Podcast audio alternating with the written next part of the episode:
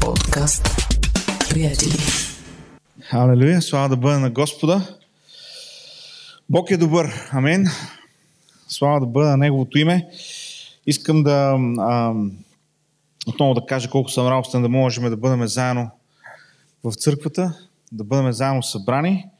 Благодаря ви за това, че днес, имаше нещо, днес имахме нещо като бригада в църквата. Дойдоха много хора, се включиха да можем да така приведеме тук помощението в един по добър и приветлив вид. Бог да ви благослови. Благодаря ви много за съпричастността. И както е редно, ще насочим своето внимание към Божието Слово. И днес ще четем от един текст, познат, от Евангелието на Лука, 19 глава. И ще говорим за един човек, който също е познат. Той се казва Захей. А не е много популярно име днес. Но а, има страхотна история, свързана с Захей. И днес искам да говорим за това, че да видим, да видим как Бог обича невъзможните хора. Бог обича и Бог се грижи за невъзможните хора. И а, текстът е от а, Лука, а, 19 глава, и там ще прочетем от 1 до 10 стихове. Може да следите във вашите Библии. Аз чета от а, разширения превод. Там се казва Исус слезе в Ерихон и минаваше през града, а там живееше един човек на име Захей. Той бе един от най-влиятелните евреи измежду събиращите данъци за римляните и бе много богат. Той искаше да види Исус, но не можеше, защото беше нисък, а тълпите му пречеха. И така той се затича напред и се покатери на една смокиня край пътя, за да може да гледа оттам.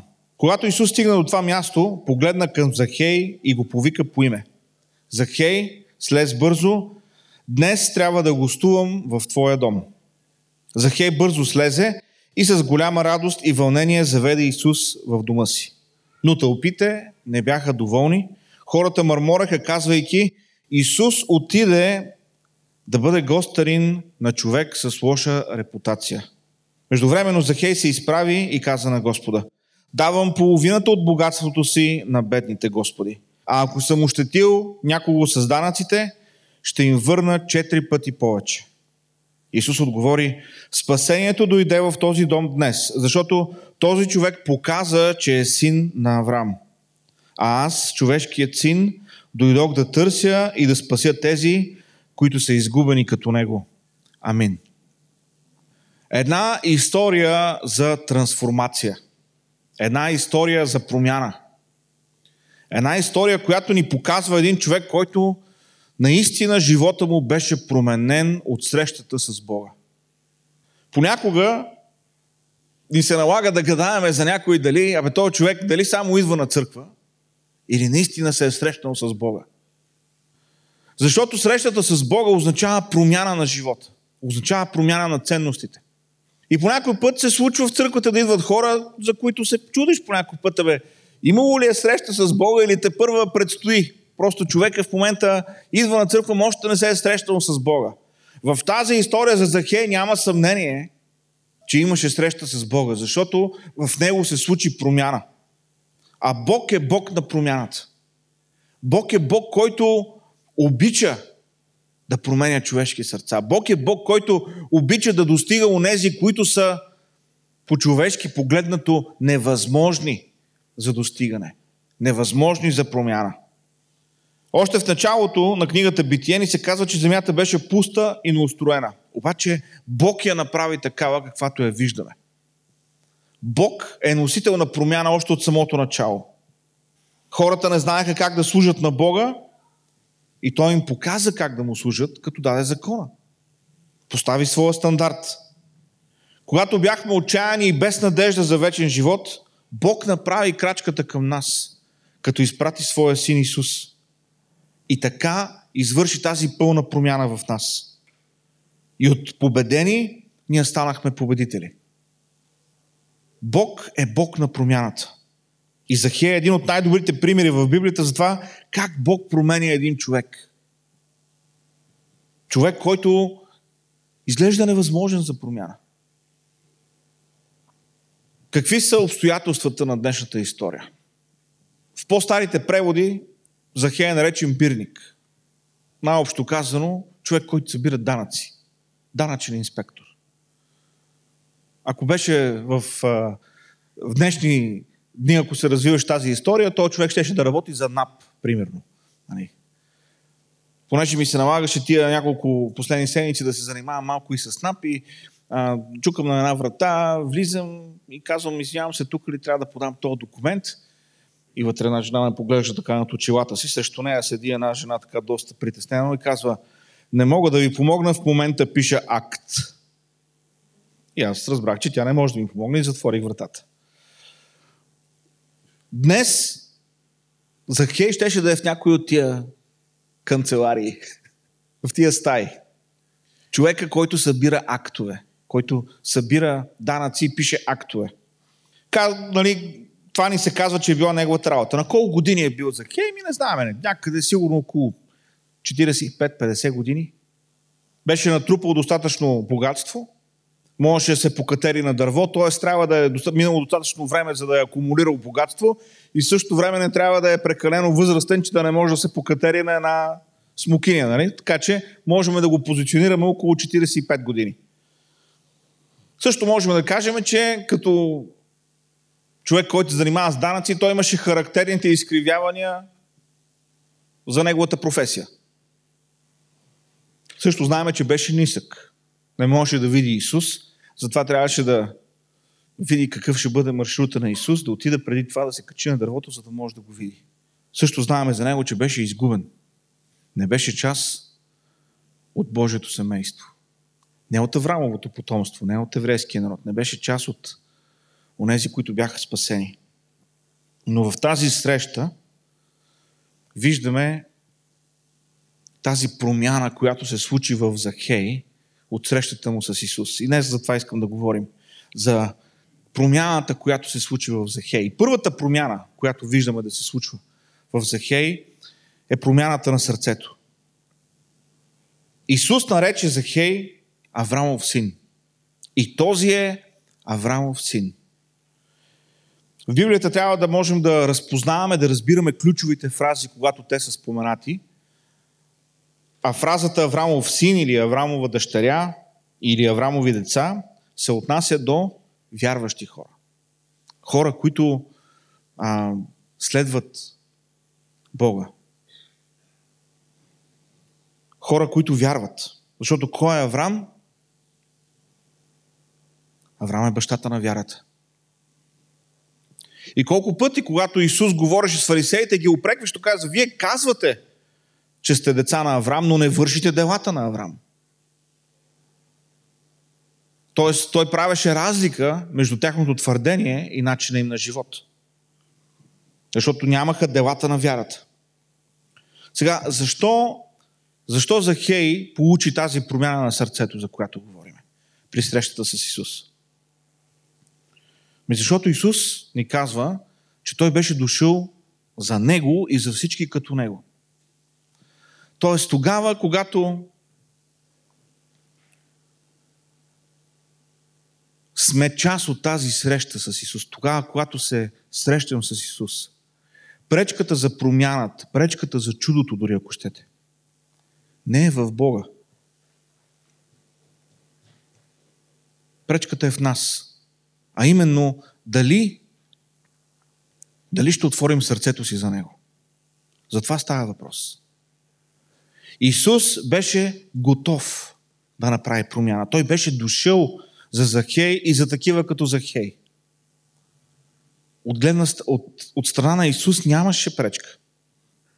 Въпросът беше Захей да отвори сърцето си за него.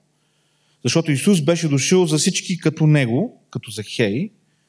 Тоест, Исус беше дошъл за хора като теб и мен.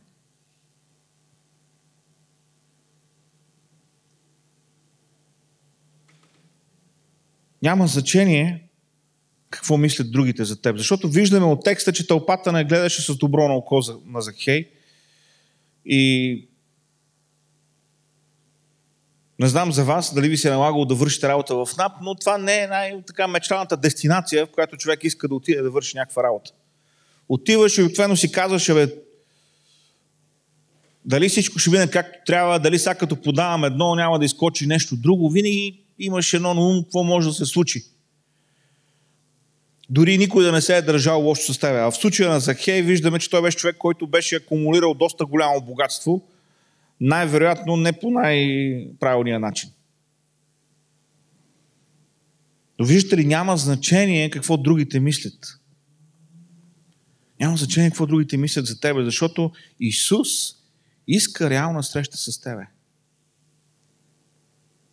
Исус иска да те промени. И даже ще отида още по-далече да кажа, че няма значение как ти оценяваш себе си. Няма значение как ти виждаш себе си. Защото в тази среща с Исус, това за което има шанс, е виждането ни да бъде коригирано. Без значение дали виждаме себе си правилно, без, без значение дали другите ни виждат правилно. Срещата с Бога ни дава възможност да коригираме виждането си за себе си, разбира се и за другите около нас. Бог иска да направи промяна в нашия живот. В случая на Захей, той беше човек, който още не беше предал живота си на Бога, не, не вървеше в неговите пътища. Но в тази среща се случи тая промяна, промяна на сърцето.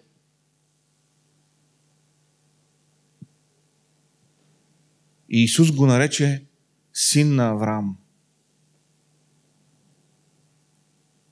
Бог иска да направи промяна в живота ти. Затова просто трябва да го поканиш. Трябва да му дадеш шанс. Трябва да имаш това време с Него. Така че просто го покани, защото това направи Захей. Знаеш, че Исус няма да дойде и да те промени на сила.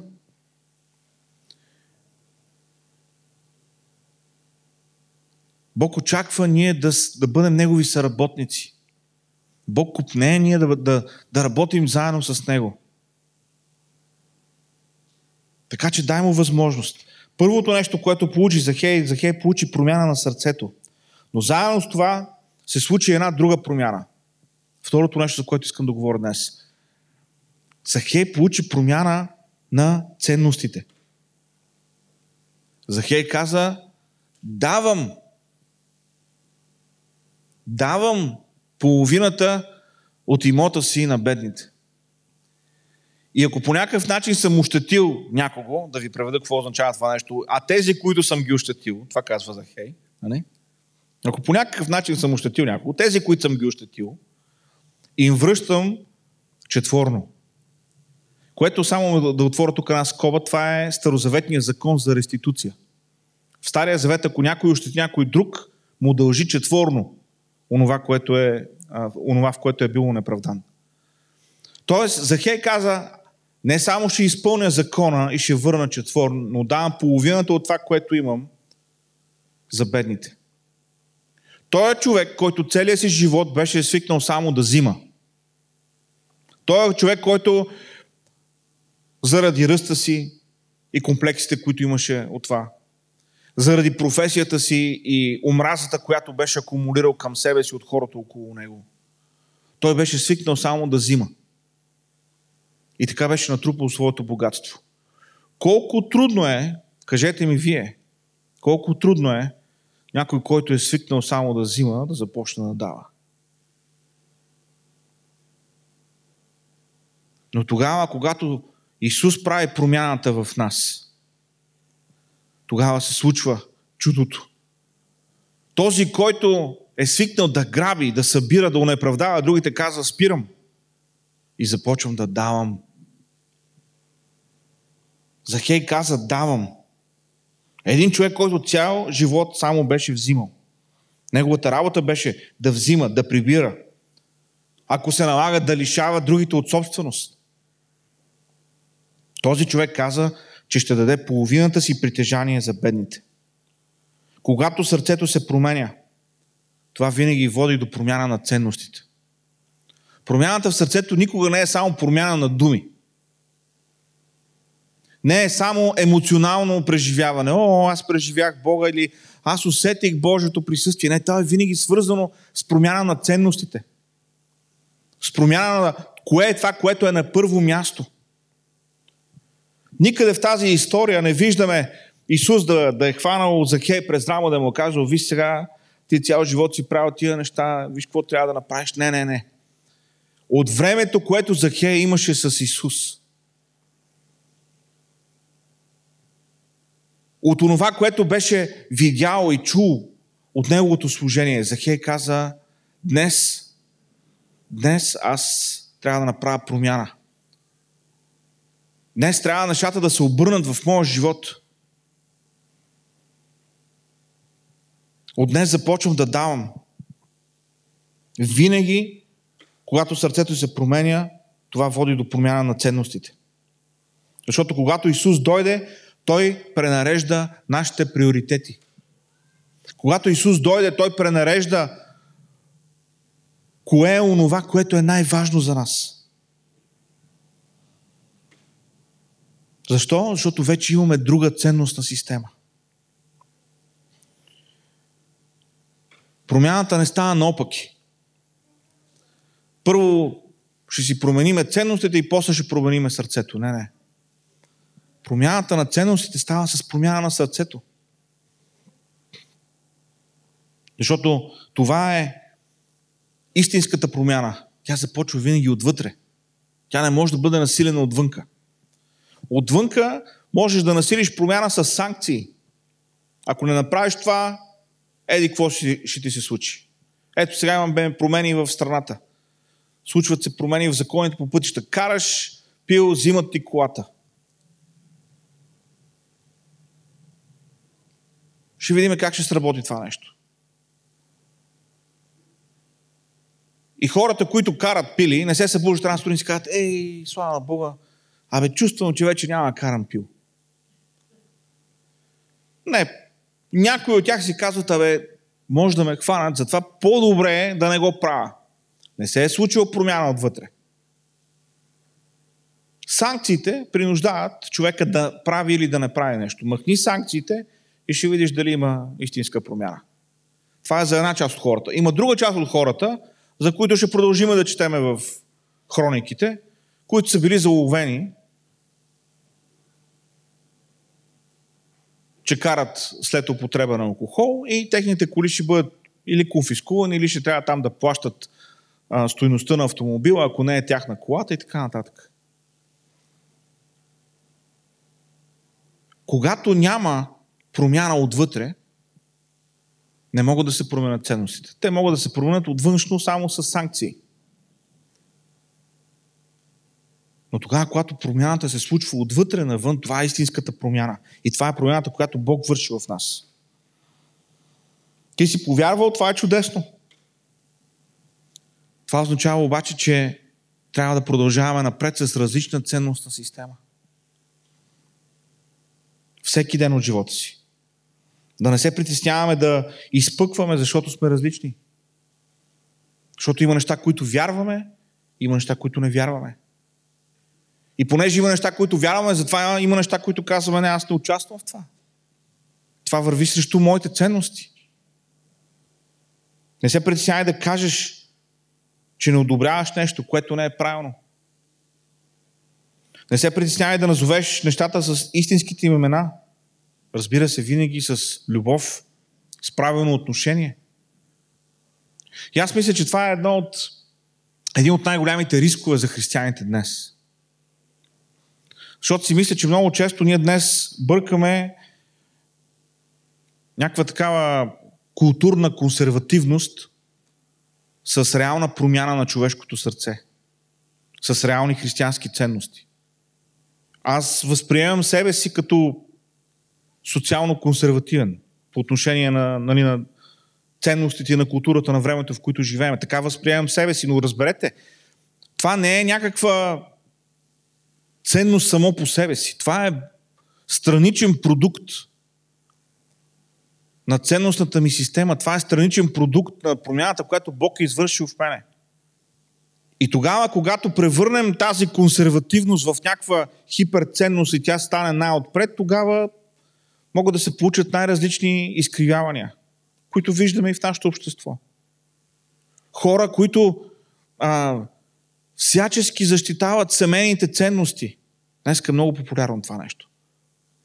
Консервативните хора в България днес защитават християнските ценности И голяма част от тия консервативни хора, които защитават семейните ценности, живеят без да са сключили граждански брак.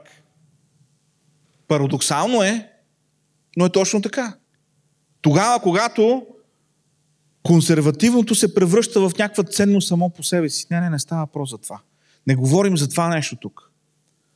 Говорим за промяната, която се случва вътре в човека. Защото тогава, когато Бог направи тази промяна и ние сме изправени пред други хора, които са различни или имат различно мнение от нас, или дори са враждебни към нас, ние не отговаряме по същия начин.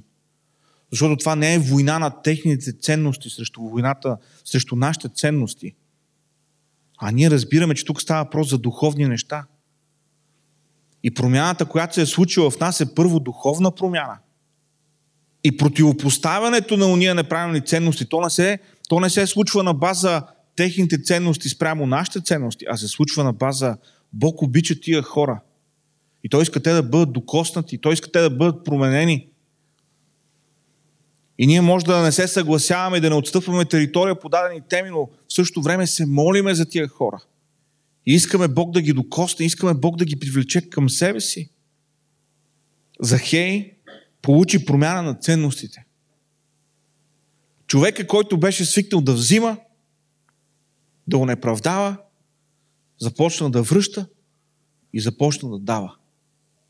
Това е промяната, която се случва, истинската промяна, която се случва в сърцето на човека. Това е промяната, която Бог търси в нас. И затова Исус възкликна с такава радост. И каза, ето, днеска стана спасението в този дом, защото и този човек е син на Аврам. Бог има спасение и за този човек. И нека ви кажа нещо, понеже тук има тази дума давам. Даването никога не е въпрос само на даване. Даването е въпрос на ценностна система. Тогава, когато в ценностите, в ценностите е да даваш, даваш когато имаш и даваш когато нямаш. Тогава, когато в ценностите ти е да взимаш и да събираш само, не даваш когато нямаш и не даваш когато имаш. Исус седеше там при ковчега, където се даваха даровете за храма и дойде една жена която даде последната си лепта. И в по-старите преводи може да намерите стойността в днешни пари. 200 стотинки или 5 стотинки или нещо това. Това имаше тази жена и това даде. Исус каза, тази жена даде повече от всички останали. И преди много години един мой приятел, мисионер от младежи с мисия ми каза, Люси, да знаеш, Божието царство се издържа от тия хора, които дадат последното, което имат. Бог да благослови всички да имаме. Бог да благослови тия, които имат и които са благословени. Става въпрос да, да, да се делиме на добри и лоши от тия, които имат или тия, които нямат. Не става въпрос за това. Това е марксизъм. Ние говорим за Божието Слово. Но даването е въпрос на вътрешна ценност. На промяна, която Бог е извършил в нас. И затова много често, когато някой почне да ме, нали, да ме подпитва за неща в църквата, нали, за даването, за тия неща, нашата църква в това отношение, е, как да кажа, търпи много критики. Аз. Не говориме достатъчно за даването или не, или не разясняваме достатъчно. И сигурно е така. Защото за мен е много по-важно е тази промяна първо да се е случила в нас. Защото за това става въпрос. Да не бъдеме хора, които акумулират, особено в това време на консумеризъм, в което живееме. Да можем да даваме. Да можем да благославяме. Захей получи тази промяна. И разбира се, естественият резултат на промяната на сърцето и на промяната на ценностите беше, че Захей получи промяна на своята репутация. Как знаеме това? Ми днес говорим за него. Неговата история е записана в Библията. И днес ние говорим за доброто, което Захия е направил. Не говорим за злото, което е направил, за хората, които го направдал. Говорим за промяната, която се е случила в неговия живот. Захей се ползваше с лоша репутация. Не беше обичан. Не беше а, на върха на списъка на хората, които искаш да са ти приятели. Хм, кои искам да са ми приятели? Захей. Исус нарече Захей Авраамов син и го обяви за спасен. И нека ви кажа, не са много хората в Библията, за които е казано такова нещо. От бирник, от данъчен инспектор, от мъчител, Захей се превърна в син на Авраам. Защо? Защото когато се случи промяна на сърцето, когато ценностите се променят, неминуемо се променя и репутацията. Нещата са свързани. Сега, ние живеем във време, в което опитваме да правим нещата наопаки. Няма промяна в сърцето, няма промяна в ценностите, ама ще го компенсираме с правилен пиар. В обществен план говоря. Нали? В църковен план ще го компенсираме с правилен църковен образ. Нали? Църковен пиар ще направим както трябва. Как трябва да изглеждам, как трябва да говоря. Нали? Защото ценностите, в смисъл човек не може да така нямаш рентген, като някой влиза да видиш той какви са му ценностите. Или като влиза някой през устата да кажеш, а да, виждам да на този сърцето му е предадено или не му е предадено на Бога. И затова не, не е трудно така човек да, както казва Библията, да има вид на благочестие, но да е лишен от неговата сила. Възможно е това нещо. Но това не е правилният начин. Когато се променя сърцето, ценностите стават различни и неминуемо това води до промяна на репутацията. Защото промененото сърце води до променен живот. И води до промяна в начина по който хората гледат на нас. Така че ако се притесняваме за репутацията си, трябва да постоянстваме в промененото сърце и в правилните ценности. Репутацията ще се промени точно като следствие от тези неща. Сега нека да кажа. Бог идва, прави промяна в нас, ценностите ни се променят, живееме по различен начин. Ще ни обичат ли всички хора? Не. Ще смятат ли всички, че промяната в нас е истинска? Не. Обаче ние трябва да продължаваме да постоянстваме. Ние трябва да продължаваме в правилния път. Защото накрая най-важната репутация е тази, която Бог ни дава. Най-важното е каква си в Божите очи.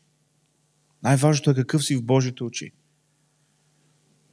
И начина по който Исус описва Захей е все едно вече той наистина е различен човек, защото Захей вече беше различен човек.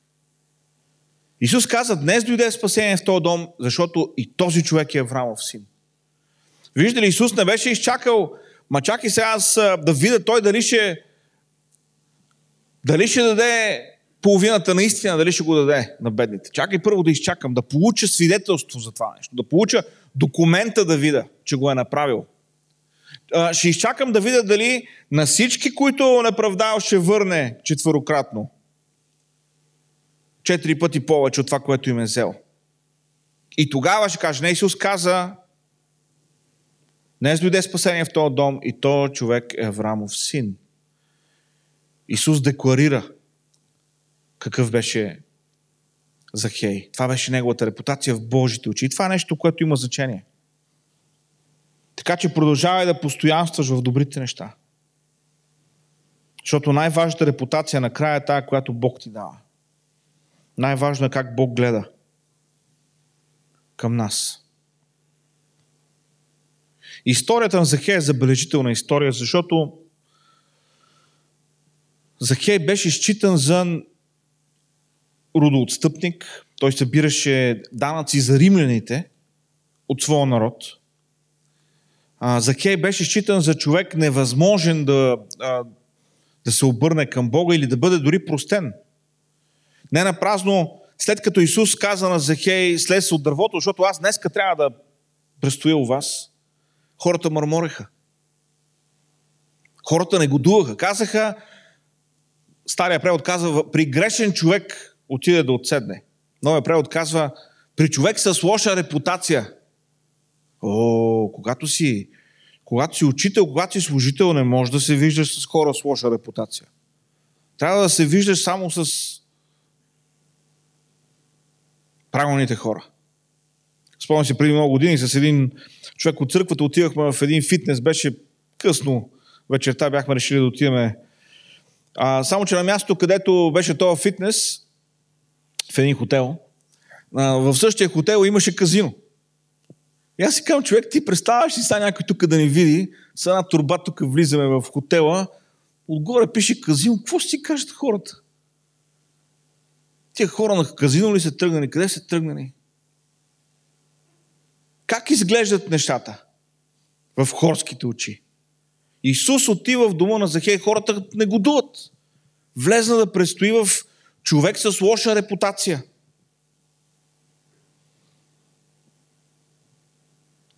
Обаче Исус обичаше Захей повече и за Исус Захей беше по-важен от това, което хората си мислеха за него. И нека, нека тук адресираме един такъв страх, едно притеснение, такова, което имаме. Трябва да можем да виждаме, трябва да можем да разпознаваме кои са уния неща, които наистина имат значение за Бога. Защото по някой път може да си мислиме, абе, нали, какво си казват хората, ако ме видят тук, или какво си кажат хората, ако ме чуят да казвам това нещо, или ако разберат, че правя еди какво си, или че съм еди какъв си. Как ще се отрази това нещо на моята репутация? Трябва да подхождаме с мъдрост, трябва да бъдем внимателни, но в същото време трябва да сме наясно. Има на едни неща, които са по-важни от други неща. И сигурно не всички хора в тази тълпа, но една немалка част от тях, когато чуха Захей да казва давам половината си имот на бедните и ако съм му неправдал, някой го връщам му четири пъти повече.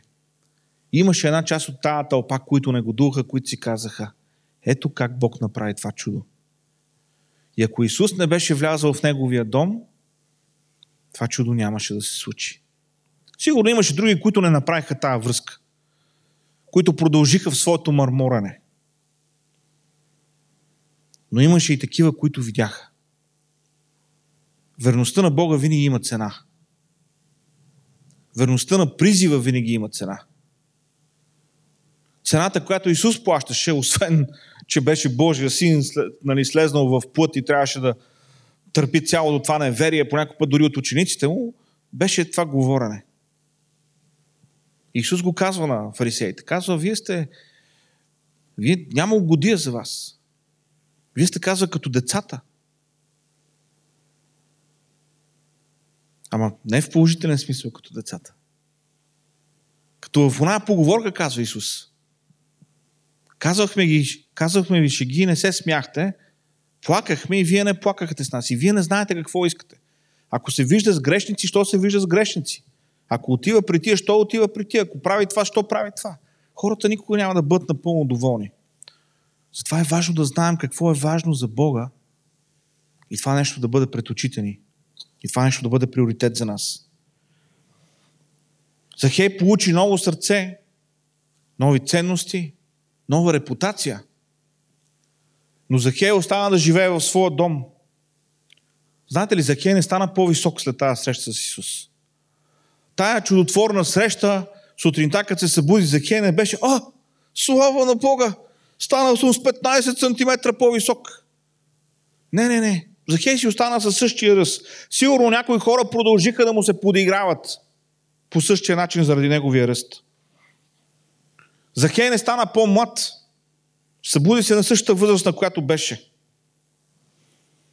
Захей не беше с, как да кажа, по-добре оформена брада сутринта или с по-сладко носле, чипнато нагоре? Или нещо подобно? Не беше с а, силиконови добавки? Или някакви други екстри тунинг, който да му се беше случил чудотворно през нощта? Той си беше на вид същия човек. Защото истинската промяна, приятели, се случва отвътре. Истинската промяна Бог я прави в нас. Тя не е въпрос на как се чувстваме или как се самоопределяме във времето, в което живеем. Истинската промяна е дело, което Святия Дух извършва в живота ни. Бог беше направил тази промяна в него. И моето предизвикателство към всеки един от нас, към мен самия, към вас, които сте тук, към вас, които ни гледате, е да отделяме време за тази среща с Бога. За Захей това беше първа среща. До този момент в живота си, живота му беше преминал в взимане, в прибиране, в акумулиране. Но знаете ли, по път в живота на християните те имат среща с Бога, имат преживяване с Святия Дух и след това живота им продължава по друг начин. Тая среща започва да избледнява. А всъщност ние имаме нужда отново и отново и отново да влизаме в Божието присъствие. Да чуваме гласа му, да преживяваме да преживяваме работата на Святия Дух в живота си. Нуждаем се от това време на среща с Бога. И това е предизвикателството ми към вас и към мен. Да отделяме време да бъдем в Божието присъствие. Защото там се случва промяната. Там се случва промяната на сърцето. Там се случва зареждането, от което имаме нужда. И да, разбира се, тази, тази среща става тук, когато сме заедно, когато а, сме в Божието присъствие, когато се молим, когато хвалиме Бога, когато се молим един за друг във времето за молитва, което имаме. Но тази среща се случва и във вътрешната ни стайчка, когато отделиме това време, за да бъдем в Божието присъствие. Когато отделим това време да просто да му дадем възможност да ни говори, да го слушаме. Отделяй това време за Бога. Отделяй това време за среща с Него. Едно от най-хубавите неща, в което намираме в Новия Завет е, че след като учениците бяха получили кръщението в Святия Дух, Деяния 2 глава, виждаме отново в книгата Деяния на апостолите да ни се казва, че те се бяха събрали, се молиха и мястото се потресе и те се изпълниха със Святия Дух. Ма чакай, те не се ли бяха вече изпълнили със Святия Дух? Ами бяха се изпълнили. Но имаше възможност още веднъж да се изпълнят. И още веднъж, и още веднъж. Ние постоянно имаме нужда да преживяваме Божието присъствие. За Хей, за него това беше първото преживяване. И съм сигурен, че ние можем да се върнем в спомените си към първата ни среща с Бога и към първи момент, когато Бог ни е докоснал и когато е съкрушил сърцето ни. Но не можем и не трябва да оставаме се само с спомен за това, което Бог е направил. Да живееме по нов начин. И да отделяме време да се срещаме с Него. Амин. Нека се изправим и да се молим. Халелуя, Господи. Халелуя, Господи. Ти си добър Бог. Ти си милостив Бог. Халелуя. Ти си Бог, който владееш. Ти си Бог, който обичаш. Ти си Бог, който се грижиш. И днес, Господи, виждаме в тази история, в Твоето Слово, виждаме този човек и виждаме себе си в него. И в неговите нужда, в неговата нужда от Тебе, виждаме своята нужда от Тебе. Господи, помогни ни да не спираме до тук, но в неговия отклик на Твоето действие, Господи, да можем и ние да откликнем така. Да можем да видим себе си и в промяната, която се случва с този човек. Господи, Ти ни срещаш там, където сме. Господи, Ти ни срещаш такива, каквито сме. И Господи, Ти ни помагаш Да не останеме там, където сме и да не продължим да бъдем такива, каквито сме, но да бъдем различни. Ти ни променяш, Господи. Ти ни даваш нов смисъл. Ти ни даваш нов поглед към живота. Халелуя, Господи. Благодарим Ти за това. Нека животът ни бъде изпълнен с всичко това, което Ти имаш за нас. Нека лицата ни светят, Господи, с Твоята радост и с Твоята любов към другите. И нека новото ни сърце, новите ни ценности, новият ни живот водят и до нова репутация. Водят и до нови отношения с хората, в които можем да споделиме за Тебе и за Твоята любов. Благославяме Те, Господи.